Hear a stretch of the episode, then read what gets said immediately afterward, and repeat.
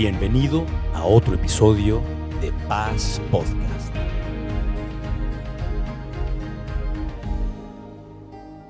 Hoy es un buen día, un buen día para hablar el mensaje del Evangelio. Y, y, eh, yo espero que lo sepas, pero la iglesia de Cristo está para hablar, estudiar y predicar el mensaje del Evangelio de Jesucristo, las buenas nuevas de salvación, que Dios Padre amó tanto al mundo que envió a su Hijo unigénito.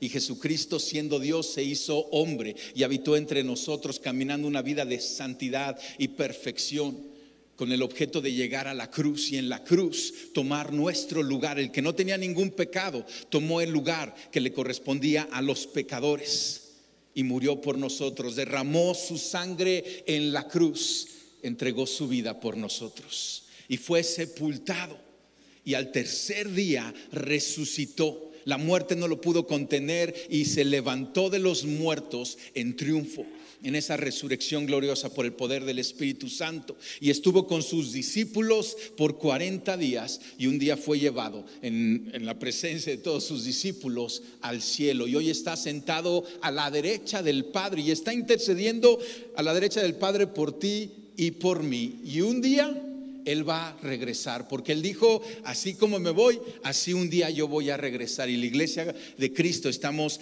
cantando, predicando el Evangelio hasta el día en que Él regrese y toda rodilla se va a doblar ante Él. Este es el mensaje del Evangelio del cual tú y yo nos dedicamos cada domingo a estar estudiando.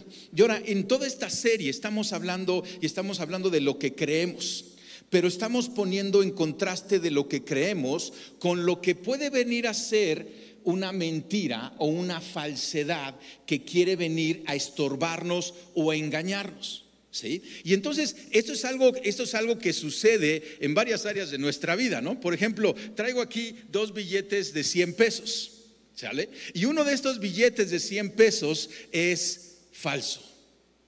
Y entonces, fíjate qué interesante, este, porque algunos dicen, no, es el de izquierdo, ¿no? O sea, tú lo podrías decir desde ahí, no dicen, no, necesito tocarlo, ¿no? Hay algunos que nada más lo sienten y dicen, este es falso. Y entonces, o sea, fíjate, porque tú puedes decir, ¿sí? Entonces, uno es verdadero y uno, y uno es falso, y, y, bueno, el objetivo no es enseñarte cuál es el verdadero y el falso, pero suponiendo este es el falso, ¿sale? Y entonces, si tú tienes un billete falso, ¿tú estarías contento?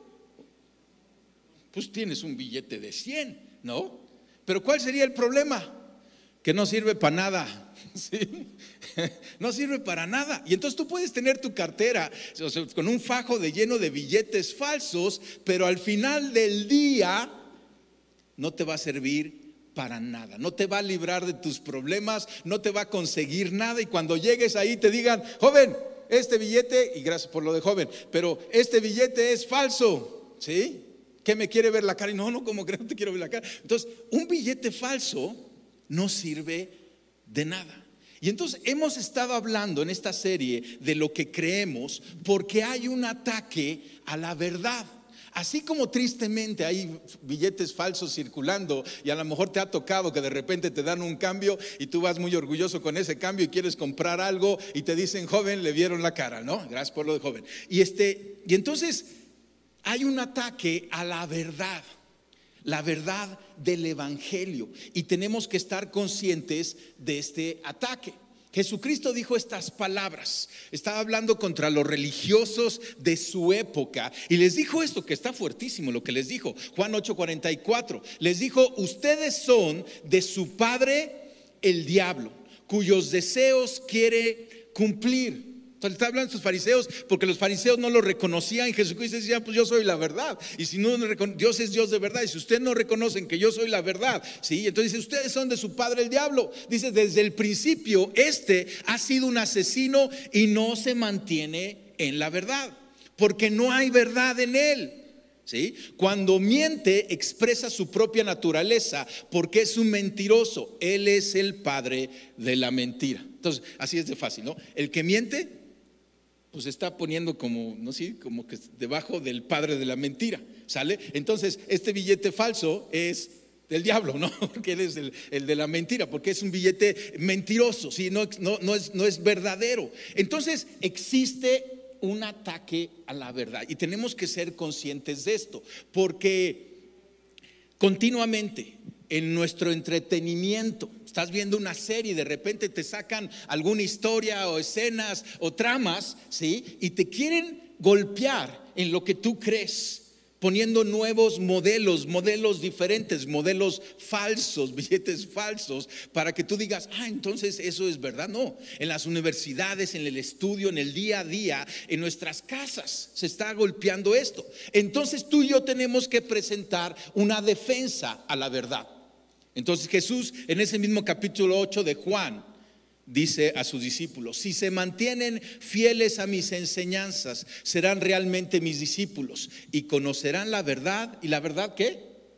Los hará libres. Porque tú cuando tú agarras el, buen billete de 100, ¿sí? Ay, sí, te compras tu hamburguesa doble con queso y tu malteada y, y te hace libre. ¿Sí? O sea, cuando tú estás en la verdad, lo que dice Jesucristo, van a conocer la verdad porque ustedes son mis discípulos y esa verdad los va a hacer libres, libres. ¿De qué? Pues de la mentira. La mentira es un camino que nos quiere extraviar, robar, matar, destruir. Y la libertad de Jesucristo nos lleva hacia, la verdad de Jesucristo nos lleva hacia la libertad. Ahora, tristemente hemos hablado de esto. La batalla se va a intensificar. ¿Cuál batalla? La batalla entre la verdad y la mentira, entre la verdad y la falsedad. Jesucristo en el capítulo 24 de Mateo, que es el todo el capítulo 24 de Mateo, Jesucristo les da una cátedra a sus discípulos y a nosotros que somos sus discípulos acerca de los últimos tiempos. Y les dice, en aquel tiempo se apartarán de la fe. Muchos, perdón, se apartarán de la fe unos a otros se traicionarán y se odiarán. Y surgirán un gran número de falsos profetas que engañarán muchos. Fíjate, o sea, van a surgir algunos que dicen, este es la verdad, ¿no? Pero lo que están haciendo es engañando, ¿sí? Con mentiras. Habrá tanta maldad que el amor de muchos se enfriará, pero el que se mantenga firme hasta el fin será salvo. El que te mantenga firme en qué? Pues, en la verdad que es Jesucristo y el Evangelio completo de Jesucristo. Si nos mantenemos firmes en esa verdad, vamos a ser salvos. Entonces, Jesucristo estaba hablando de los últimos tiempos. Esto lo dijo hace dos mil años. ¿Sí? Entonces, aunque no sabemos cuándo son exactamente los últimos tiempos, yo te sé decir algo. Hoy estamos más en los últimos tiempos que hace dos mil años que Jesucristo dijo acerca de los últimos tiempos. ¿Sí? ¿Me entiendes mi lógica? O sea, seguramente estamos más cerca. Y se ve esto, o sea, se está intensificando el ataque a través de falsas enseñanzas, falsas doctrinas. La doctrina sí importa. La doctrina es en lo que creemos. Así como lo que cantamos, como lo que estudiamos, lo que leemos en la Biblia, lo que platicamos, lo que nuestros hijos, nuestros jóvenes platican y se les enseñan y lo que hablamos aquí, sí importa. ¿Sí? Y eh, hemos hablado eh, de, cuatro cosas, hoy le voy a meter una quinta cosa de por qué importa la doctrina o en lo que creamos y por qué estamos hablando en esta serie de en esto creo. Es muy importante. Primero, porque lo que creemos nos ayuda a adorar al Dios verdadero correctamente. ¿sí? Si tú crees correctamente de Dios, lo vas a poder adorar correctamente. Jesucristo dijo, pero se acerca el tiempo, de hecho, ya ha llegado cuando los verdaderos adoradores adorarán al Padre en espíritu y en verdad. El Padre busca personas que lo adoren de esta manera. Y de hecho Jesucristo, la verdad, caminando con sus discípulos, transformó la adoración. Porque dijeron, ahora conocemos, ahora entendemos. Y cada vez que tú y yo vemos más claro la verdad del Evangelio, nuestra adoración crece.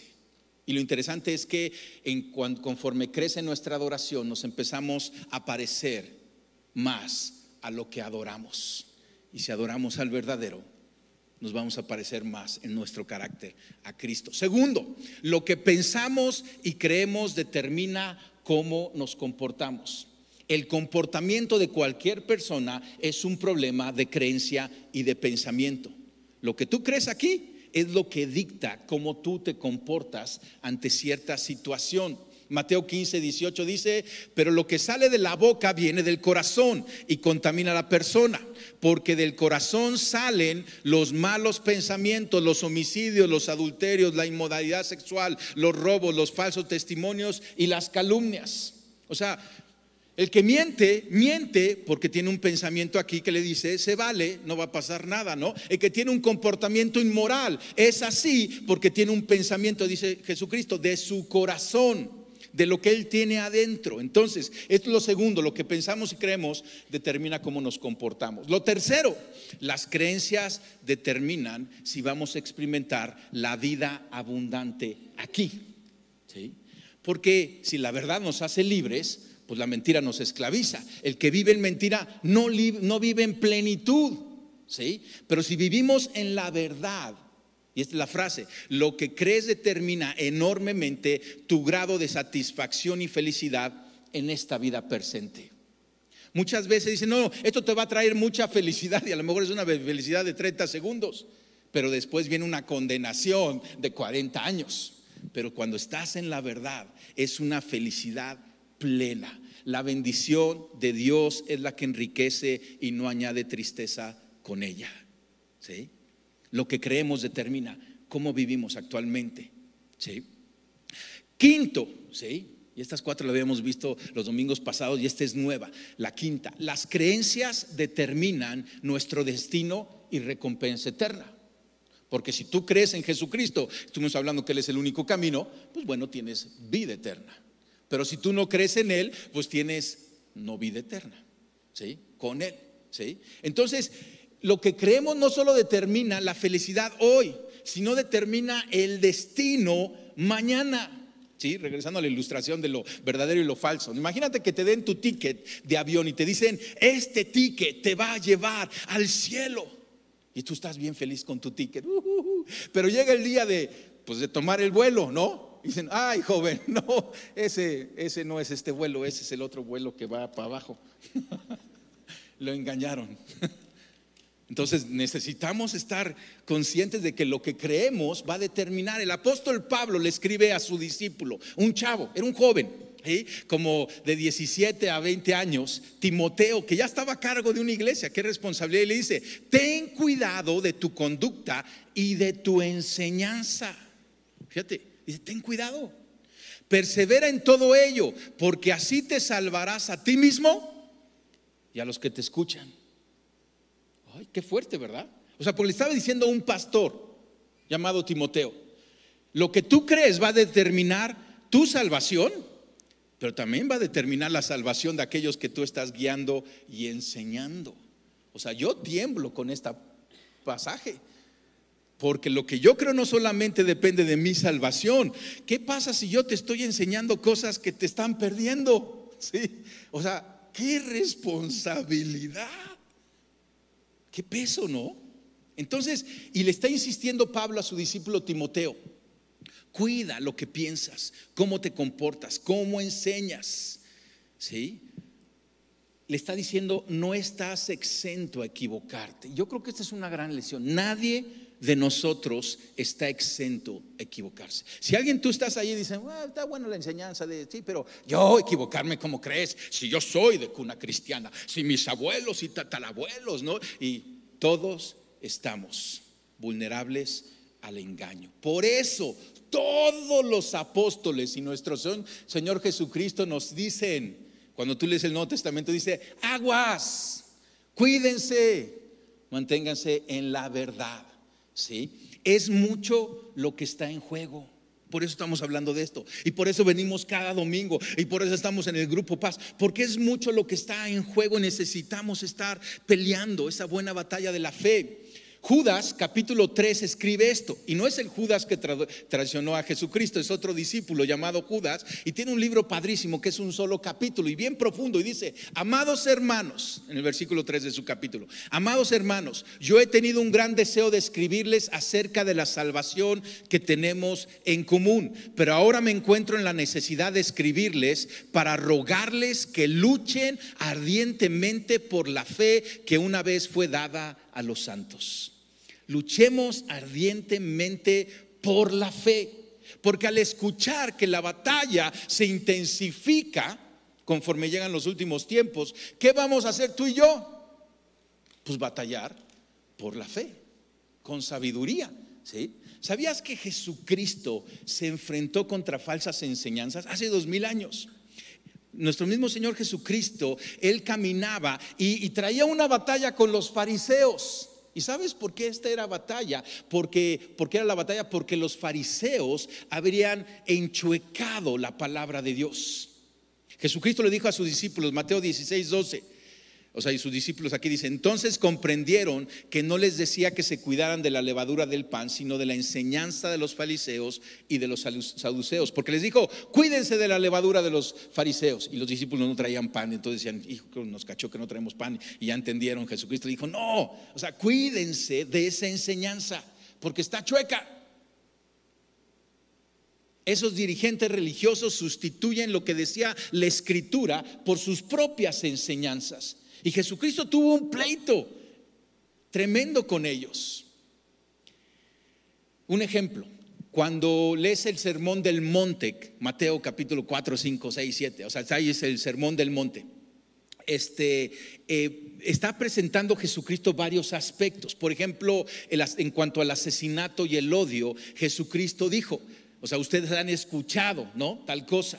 Pero dice, pero yo les digo, Mateo 5:21, pero yo les digo que todo el que se enoje con su hermano quedará sujeto al juicio del tribunal. Es mal, cualquiera que insulte a su hermano quedará sujeto al juicio del consejo. Y cualquiera que lo maldiga quedará sujeto al fuego del infierno. Y fíjate, yo muchas veces había enseñado de esto que Jesucristo vino a subir los estándares. Y, estudiándolo bien he encontrado que no vino a subir los estándares, vino a defender los estándares que ya estaban puestos. Entonces Jesucristo no está dando algo nuevo, sino que está diciendo, estos religiosos han minimizado, han hecho la palabra a su estilo. Y Jesucristo dice, cuidado, este es esta es la verdad, porque Jesucristo decía que no solamente era el pecado electo, el, hecho eh, exterior de asesinar, claro que es pecado, sino también la ira que uno puede guardar en nuestro corazón. ¿Sí? Lo interesante es que esto lo dice el Antiguo Testamento. Fíjate, Levítico 19, 17, Moisés escribe, no alimentes odios secretos contra tu hermano. ¿Ahí lo tienes? ¿Sí? No alimentes odios secretos contra tu hermano, sino reprende con franqueza a tu prójimo para que no sufra las consecuencias de su pecado. Y entonces, o sea, Jesucristo lo que vino a hacer es, es corregir esas falsas enseñanzas, esas prácticas de los líderes. Y lo hizo en muchos temas como el divorcio los juramentos, el amor a los enemigos, el dar a los necesitados, la oración, el ayuno. ¿sí? Él vino a corregir. Y entonces fíjate, cuando Jesucristo se encontró con una sociedad plagada de engaños y falsas enseñanzas, él no recurrió al fatalismo y dijo, uy, pues ahora sí, ya no va a haber solución. No, o sea, él empezó a contender por la fe. Y empezó, él decía, ustedes han oído esto, pero la realidad es esto. En esto debemos de creer. ¿Qué vamos a hacer tú y yo cuando escuchamos de todos estos ataques y de falsas enseñanzas? ¿Nos vamos a deprimir y esconder? No, debemos de levantar también una defensa de la fe y decir, en esto creo y por esto creo en lo que creo. No se vale nada más decir en esto creo, ¿por qué? Pues porque así y no me digas. No, no, es esta es la razón, este es el argumento de nuestra fe. Mateo 15, 14, Jesucristo le advierte a la gente eh, eh, de cuidarse de esos ciegos, porque un ciego que guía a otros, o sea, otro ciego, pues los dos se van a caer al hoyo, ¿no? Y entonces necesita la libertad. La verdad nos abre los ojos. Y entonces, ¿qué tiene que hacer la iglesia? Porque tú y yo somos la iglesia de Cristo. ¿Sí sabías? No, no, la iglesia es donde voy. No, no, la iglesia eres tú y cómo te comportas cada día. Y cuando nos juntamos, una reunión como esta, estamos la iglesia junta. Una reunión como la que viene el siguiente fin de semana, vamos a estar toda la iglesia local de Iglesia Paz juntos. ¿sí? Todos somos iglesias, pero no de instalación. Tú eres un ladrillo y el otro es el otro ladrillo. Y cuando nos juntamos todos es una construcción preciosa. ¿Qué tiene que hacer la iglesia en cuanto a mantener esta defensa de la verdad? Primero, lo primero que tiene que hacer, aprender y obedecer la doctrina sana bíblica. O sea, necesitamos aprenderla, necesitamos obedecerla, vivir en ella. Cada domingo aquí estamos eh, abriendo, poniendo pasajes, eh, eh, disertando de nuestra fe. Y eso es algo muy importante en los grupos paz y en tu lugar secreto.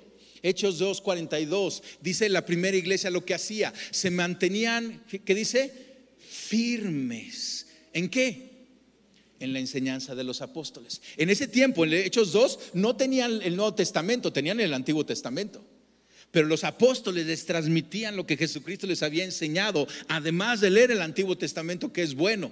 ¿sí? Y dice, se mantenían firmes enseñando a los apóstoles en la comunión, en el partimiento del pan y en la oración. El partimiento del pan está hablando de, de la santa cena del Señor y en la oración. Y estaban firmes. Fíjate, la primera iglesia, conforme fue creciendo, sacó el catequismo. A lo mejor algunos de ustedes se acuerdan de la catequesis, del catequismo, ¿no? Y dicen, ay, recuerdo. Y muchas veces decimos catequismo y pensamos como que, ay, la enseñanza de nuestros niños, ¿no? Cuando yo era niño, ¿no? Pero el catequismo viene del griego catequeo, que significa enseñar e instruir. Y nosotros tenemos un catequismo y nosotros tenemos enseñanza que vamos estudiando. Siempre la palabra es la base de nuestra enseñanza. Nunca la sustituimos, nunca la hacemos un lado. Al contrario, siempre te decimos, tú lee la Biblia y siempre filtra todo a través de la palabra de Dios. Pero tenemos un catequismo. A lo mejor algunos de ustedes conocen estos libros. ¿Sí? Yo le llamo el ABC de nuestra fe amados por el Padre, salvos por Cristo y llenos del Espíritu Santo. Y entonces yo me puse a escribir esto porque este es nuestro catequismo, en esto creemos. Esas son las bases de nuestra fe. Amados por el Padre, habla acerca de, la, palabra de Dios y por qué creemos en ella y cómo fue que se escribió y cómo fue que, se inspiró y cómo fue que la tuya se tradujo y cómo la tenemos. El amor del Padre hacia nosotros, Jesucristo y todo lo que implica su increíble salvación y el Espíritu Santo, aquel enviado de parte de Jesucristo para estar con nosotros, la llenura del Espíritu Santo, los dones del Espíritu Santo. Y periódicamente damos estos cursos, ¿sí? A lo mejor los ves ahí en la librería y que dice, ah, el catequismo de Iglesia Paz, ¿sí?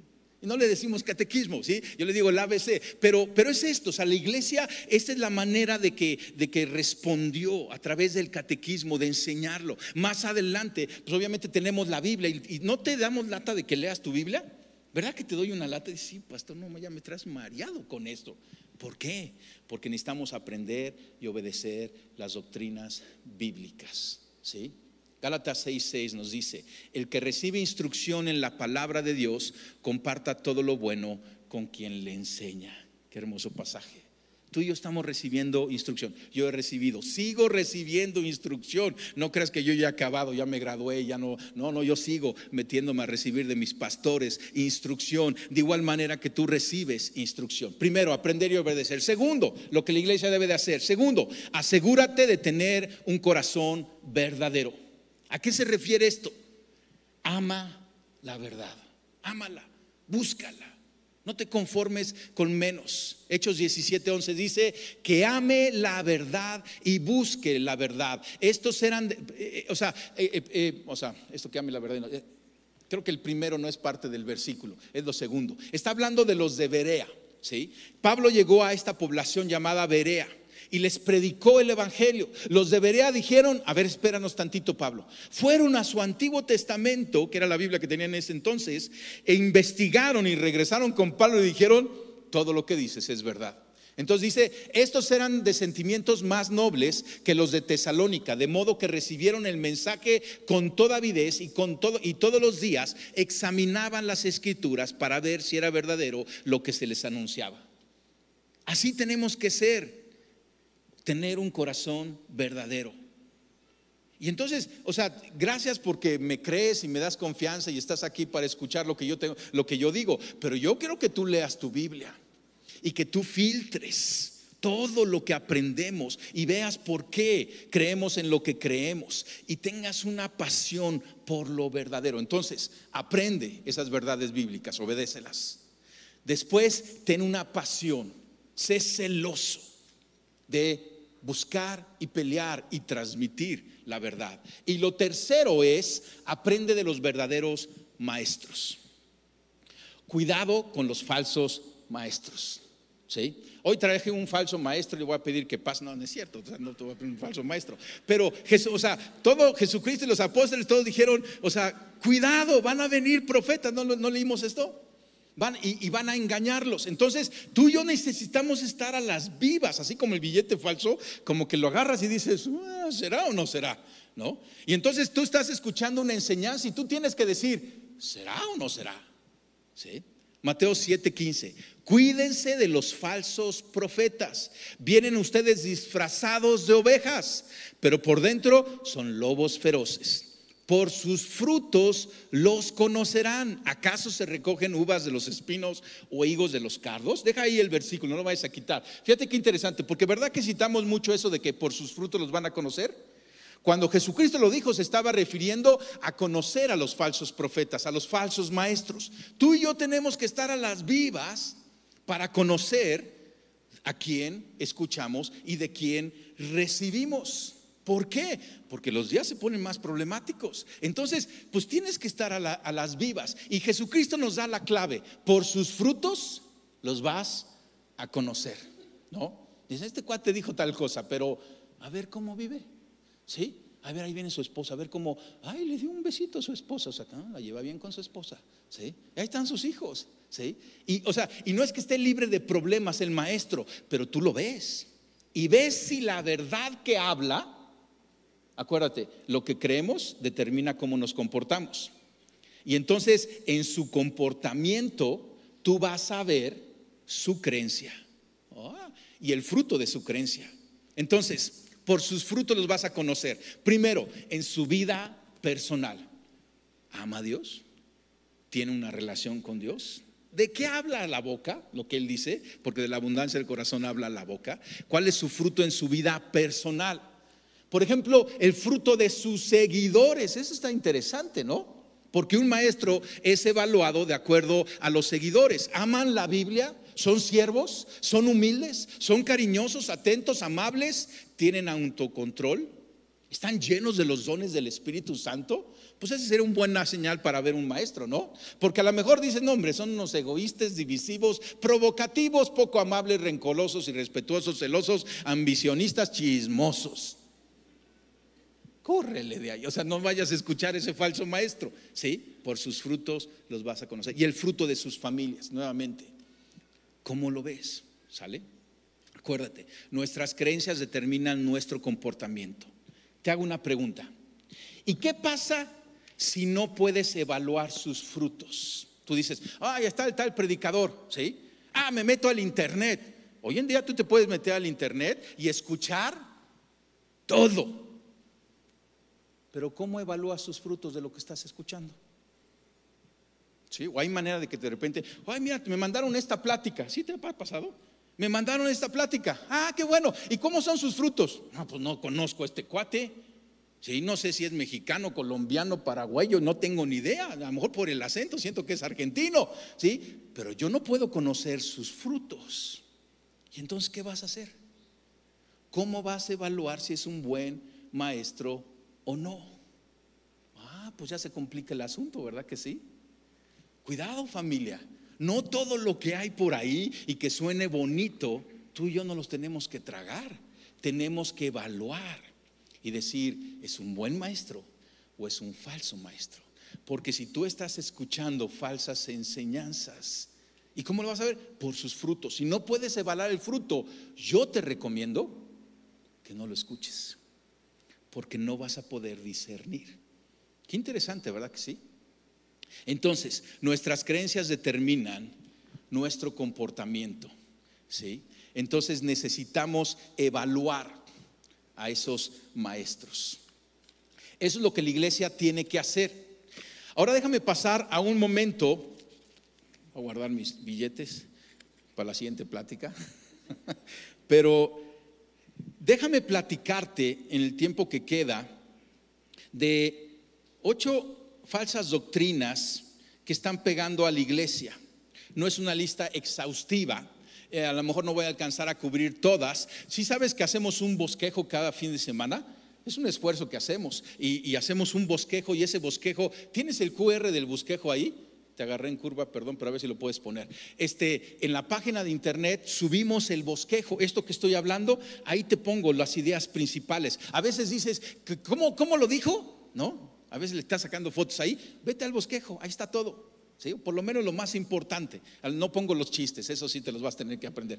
Este, pero este, eh, eh, este bosquejo es para esto, para poder transmitir, que tú puedas tener algo para llevar y estudiar y ver. Entonces, bueno, en el bosquejo puse eh, esas ocho falsas doctrinas que se ven actualmente en iglesia. No es una iglesia, no es una lista exhaustiva, pero déjame platicarte de algunas. Hace dos domingos, ¿te acuerdas? Platicamos del pluralismo, que dice todos los caminos llevan al cielo, ¿sí? Pero Jesucristo dijo, yo soy Él camino. No dijo uno de los caminos. Él dijo, yo soy el camino. ¿Sí? Hechos 4:12, el apóstol dice, y en ninguno otro hay salvación, porque no hay otro nombre bajo el cielo dado a los hombres en que podamos ser salvos. En ningún otro. Entonces, esa falsa doctrina del pluralismo dice, pues, o sea, está bien Jesucristo y está bien el nombre que le quieras poner a otro, ¿sí? No, no. O sea, lo que nosotros creemos es que solo Jesucristo. Y estuvimos hablando, escucha, hace dos domingos también tenemos todas las pláticas, las grabamos y las tenemos ahí en el canal de YouTube, que las puedes escuchar y reescuchar. Alguien me decía, no, ya la escuché como cinco veces, ¿no? ya más o menos le voy entendiendo. Está bien. El pluralismo, ¿sí? ¿Te acuerdas que hablamos del arrianismo? ¿Sí? Que suena muy complicado esto, pero es la falsa doctrina que dice que Jesús no es divino, que Jesús no es Dios, nada más fue un buen profeta, un gran hombre, un buen maestro. Pero lo que sabemos tú y yo y creemos, y la Biblia dice claramente, es que Jesucristo es Dios. Y toda nuestra salvación depende de eso. Nuestra adoración es correcta porque estamos adorando a nuestro Señor Dios. ¿Te acuerdas esta canción? Me gusta mucho cómo le ponen Señor Dios. ¿sí? Cuando decimos Señor estamos refiriendo a Jesucristo. Él es Señor y Dios. ¿Sale? Ahora déjame pasar algunas nuevas que están de repente circulando. Por ejemplo, el rechazo del Antiguo Testamento. Hoy en día hay gente que se levanta y enseña que ya no tenemos que leer el Antiguo Testamento. Sí sabes que nuestra Biblia se compone de Antiguo y Nuevo Testamento. Antiguo y Nuevo Testamento. Es más grande el Antiguo que el Nuevo Testamento. Pero forman parte de un libro. ¿Sabes que Biblia significa libro? El libro. Este es nuestro libro. Y el antiguo y el nuevo forman parte de un solo libro. Hoy en día, de repente hay gente que se para y dice, ya no leas el Antiguo Testamento, no es necesario, con el nuevo es suficiente. Imagínate que te dieran un libro de 10 capítulos y nada más te dan los dos últimos. ¿Le entenderías? Pues te tienes el final, ¿no? Ay, pues sí se casaron, ¿no? Este, sí, pero yo quiero saber cómo empezó todo, ¿no? Para poder entender la historia. Así es el Antiguo Testamento. El Nuevo Testamento son los últimos capítulos, buenísimos padrísimos. Y ahí estamos. Pero los primeros capítulos en el Antiguo Testamento nos enseñan a entender. Vemos el cumplimiento. O sea, es una sola historia. Desde Génesis 3:15, Dios dijo, en tu descendencia, le dijo a la mujer, va a venir uno, la simiente prometida, que va a aplastar la cabeza de la serpiente. Desde ahí ya estaba eh, la historia de nuestra salvación. Entonces, hay que tener cuidado de eso y necesitamos leer el Antiguo Testamento. O sea, pasamos más tiempo en el Nuevo, pero, pero no, no hemos desechado el Antiguo Testamento porque es la base de lo que creemos y nuestra fe. Algunos dicen, no, es que hay un Dios en el Antiguo Testamento y un Dios en el Nuevo Testamento. No, ¿cómo crees? Son dioses diferentes. No, es el mismo Dios. Y es toda la historia de cómo levantó un pueblo, una familia, Abraham, un hombre, una familia, este, un pueblo. Y, y todo e, de ahí vino nuestro Salvador es conocer toda la historia de Jesucristo. Y entonces, cuidado con esa falsa doctrina. Otra falsa doctrina, el rechazo al infierno. Porque esta doctrina empieza, o sea, también se llama universalismo. El universalismo enseña y dice, mira, a final del día todos, o sea, Dios es tan bueno, bueno, bueno, bueno, bueno, bueno, bueno, que todos se van a salvar. Y mira, Dios sí es bueno, bueno, bueno, bueno, bueno, pero Él ha puesto muy claro cuáles son las reglas y el camino. Y el universalismo dice, no, no te preocupes, tú échale ganas al mal y a final de cuentas todo va a estar bien. Y entonces enseñan, si o sea, si todos nos vamos a salvar, pues ya no, va, no existe un infierno. Y entonces dejan de hablar del infierno. Y mira, yo entiendo que cuando yo digo infierno, diablo, algunos así como que se incomodan. ¿Sí? O sea, no, y entiende, no es que hablamos tantísimo del infierno y del diablo. Nos concentramos más en el cielo y en nuestro Señor Jesucristo. Pero el infierno existe. Entiende esto. Jesucristo es el autor bíblico que más habló del infierno. Ningún otro autor bíblico, ¿sí? que podemos ver ahí, habló tanto del infierno como nuestro Señor Jesucristo. Pues hay algo ahí, ¿no? Que debemos de, debemos de entender, ¿sí? Y entonces, fíjate, o sea, queremos en nuestra fe cristiana, queremos enseñarte a lo que Dios nos ha invitado al cielo, a estar junto a Él. Pero también tenemos que enseñar acerca de aquello donde no queremos llegar, a lo que queremos evitarte. Entonces Jesucristo vino a abrir camino al cielo. Y si hay camino al cielo, pues ya no necesitamos tomar el camino al infierno. Pero pues la enseñanza del infierno es algo que tenemos nosotros en la Biblia. Mateo 10, 28, Jesucristo dice, y no temáis a los que matan el cuerpo, mas el alma no puede matar. Al alma, el alma no pueden matar. Temed más bien aquel que puede destruir el alma y el cuerpo en el infierno. Y está hablando de Dios, en el juicio de Dios. Y en el juicio de Dios, quien no camine con Él, se va al infierno. ¿sí? Ahora, ¿está fuerte? Pues sí, pero es palabra de Jesucristo y este es nuestro evangelio. Y cuidado el que diga, ya no, ya no, eso era antiguo, eso era para los antiguos, que así como para ponerles miedo, ¿no? Pues yo no sé, pero Jesucristo lo dice muy claramente y tú y yo, este es, este es parte de lo que creemos, ¿sí? En la vida eterna, pero también en un castigo eterno. Y esa es parte de lo que enseñamos. Otra eh, falsa enseñanza tiene que ver con el desorden en la sexualidad humana o sea, la inmoralidad que se está viviendo en esta parte de la sexualidad. Y, muchos suponen, o sea, no sé si te has dado cuenta, pero tú ves, o sea, ya no hay manera de ver una serie, este, a veces te, gustan las series y yo nomás veo un capítulo y lo tengo que dejar y lo tengo que dejar y lo tengo que dejar, porque e, es una, es una cosa que dices, híjole, no, no hay manera, no pueden hacer una serie bonita, ¿no?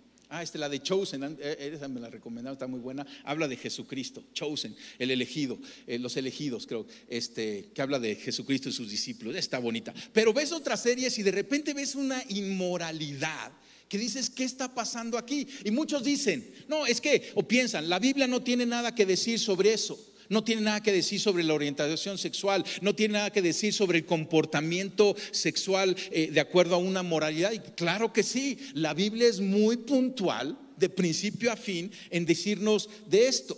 Habla de los deseos, la Biblia, y marca los buenos deseos y los malos deseos. Entonces, fíjate, en todo este tema de inmoralidad sexual y de, y de, preferencias sexuales y todo eso, o sea, este es el asunto. La pregunta no es si tengo o no tengo deseos sexuales. La pregunta es si los deseos sexuales que tengo están en orden o están en desorden. El debate no está si los tienes o no, si existen o no existen está si están en el orden de Dios o no están en el orden de Dios. Estos deseos necesitamos meterlos al orden.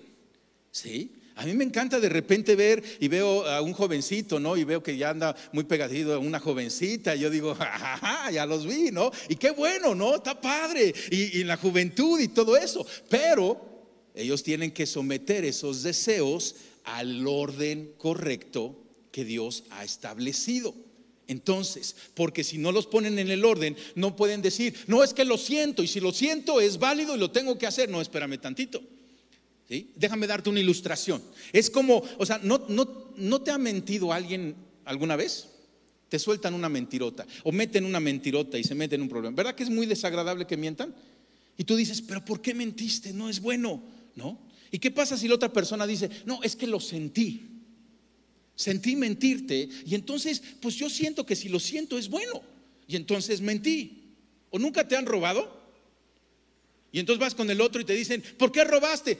es que lo sentí, como que lo vi y algo me atrajo y lo, ¿sí? Y si lo sentí, entonces es bueno. Y dices, no, maestro, no es bueno. Es desordenado, es malo y hace mucho daño. Entonces, en todo esto, o sea, cuidado, o sea, el deseo no rige nuestro comportamiento lo rige de acuerdo a lo que Dios ha hablado. Gálatas 5, capítulo 16. Digo pues, andad en el Espíritu y no satisfagáis los deseos de la carne. Porque el deseo de la carne es contra el espíritu y el del espíritu es contra la carne. Y estos se oponen entre sí para que no hagáis lo que quisieres. Pero si sois guiados por el Espíritu, no estás bajo la ley y manifiestas son las obras de la carne, que son adulterio, fornicación, inmundicia, lascivia, idolatría, hechicería, enemistad, pleitos, celos, iras, contiendas, disensiones, herejías, envidias, homicidios, borracheras, orgías y cosas semejantes a estas, acerca de las cuales os amonesto, como ya lo he dicho antes, que los que practican tales cosas no heredarán el reino de Dios. Entonces, de repente empezamos a recibir este bombardeo y tú dices, no, sí se vale, y no importa, y, lo, siente y lo desea y tiene esa orientación y no, espérame, ¿qué es lo que dice la palabra de Dios? Porque en esto debemos de regir nuestro comportamiento, en esta área y en todas las áreas. ¿Sí? Déjame pasar a otra rápida. Padre, ¿no? Todo, esto sí. Ok, a lo mejor ya te estoy mareando un poquito. El evangelio de la prosperidad, a lo mejor lo has oído, el evangelio de la prosperidad es un falso evangelio. El evangelio de la prosperidad dice, no, Dios es nuestro Padre y como somos sus hijos, todo va a estar bien. Párele de sufrir. Llegas al cristianismo y ya no vas a tener problemas. Se te acabaron los problemas. ¿Sí? ¿Cuántos de ustedes tienen más de 10 años en el cristianismo? ¿Sí? Ok.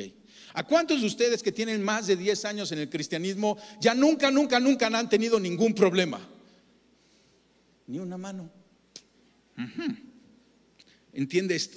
O sea, el Evangelio de Cristo dice esto. Te voy a leer lo que Pablo dice en Filipenses 1:29. Porque a ustedes se les ha concedido no solo creer en Cristo, sino también sufrir por Él no, algunos ya se quieren parar y dicen, yo sufrí, yo no quiero sufrir, ya me voy, entiende esto. ¿sí? El sufrimiento es parte de lo que la Biblia enseña. Y si alguien te dice, cree en Cristo y se van a acabar tus problemas, te está mintiendo. Pero lo que sí sucede cuando creemos en Cristo es que aún nuestros problemas tienen propósitos sufre con propósito en el cristianismo. Pero entiende esto, porque muchos de repente van con el Evangelio de la prosperidad y de repente están viviendo tiempos difíciles y se enojan con Dios. Dicen, Dios, no me evitaste este problema, ya no quiero nada de ti. O sea, nada más en las buenas, ¿no? Pero la Biblia está lleno de personajes que vivieron cosas increíbles y tiempos difíciles también. Hebreos 11, 35 dice, Hubo mujeres que por la resurrección recobraron a sus muertos. Otros, en cambio, fueron muertos a golpes, pues para alcanzar una mejor resurrección no aceptaron que los pusieran en libertad. Otros sufrieron la prueba de burlas y azotes e incluso de cadenas y cárceles. Fueron apedreados, aserrados por la mitad, asesinados a filo de espada, anduvieron fugitivos de aquí para allá, cubiertos de pieles de ovejas y de cabra, pasando necesidades, afligidos y maltratados. Estos son los héroes de nuestra fe. Entonces, aguzado el que te diga, pare de sufrir. Aguzado el que te diga, no va a pasar nada, ya estás del otro lado, todo va, yo te digo, todo va a estar bien. Pero todo va a estar bien porque en tus problemas Dios está contigo y le va a dar propósito. Pero Dios usa el sufrimiento, no sé si te has dado cuenta. Y ejemplo, la cruz de Cristo. Dios permitió el sufrimiento de su Hijo amado con un gran propósito. O sea, Nadie queremos sufrir, ahí sí me identifico. Pero de repente vemos el propósito de Dios y a veces es disciplina. A veces simplemente la realidad de que vivimos en un mundo caído. ¿Sí? Viniendo para acá una servidora de niños chocó y gracias a Dios está bien, gracias, pero me entiendes, pero fue un mal trago.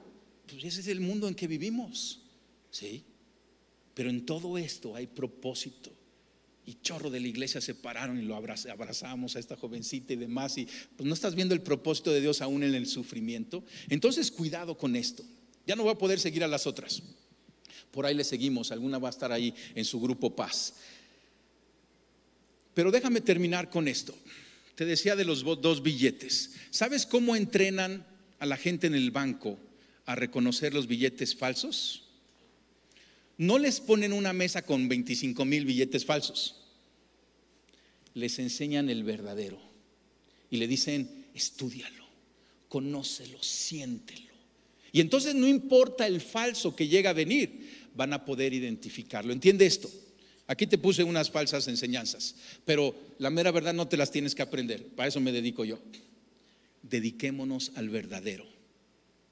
Entonces no, no te preocupes, no nos vamos a meter a, a muchas de estas y vamos a hacer seminario de esto. No, no, no, nos dedicamos al verdadero. Y entre más estemos en el verdadero, más vamos a poder reconocer lo falso, lo que hay y lo que vendrá.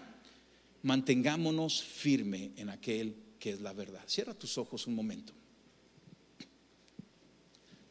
Señor, te damos gracias porque tú eres la verdad. Gracias, Señor, porque tú nos ayudas a caminar en tu verdad que nos hace libres. Señor, perdónanos si hemos estado con el comezón de oír otras doctrinas, si hemos sido descuidados. Señor, seremos cuidadosos y celosos en caminar en tu verdad. Jesucristo, confiamos que tú estás en control de nuestra vida, que tú hablarás a nuestro corazón que tú no nos dejarás extraviarnos. Esa es nuestra oración y esa es nuestra confianza. Dale esta paz al corazón de cada uno de nosotros. Trae esta tranquilidad en el nombre de Cristo Jesús. Amén. Gracias por acompañarnos en este episodio de Paz Podcast. Confiamos en que hayas encontrado paz ánimo y propósito. Síguenos en nuestras redes sociales como arroba Iglesia Paz y en nuestra página como iglesiapaz.org.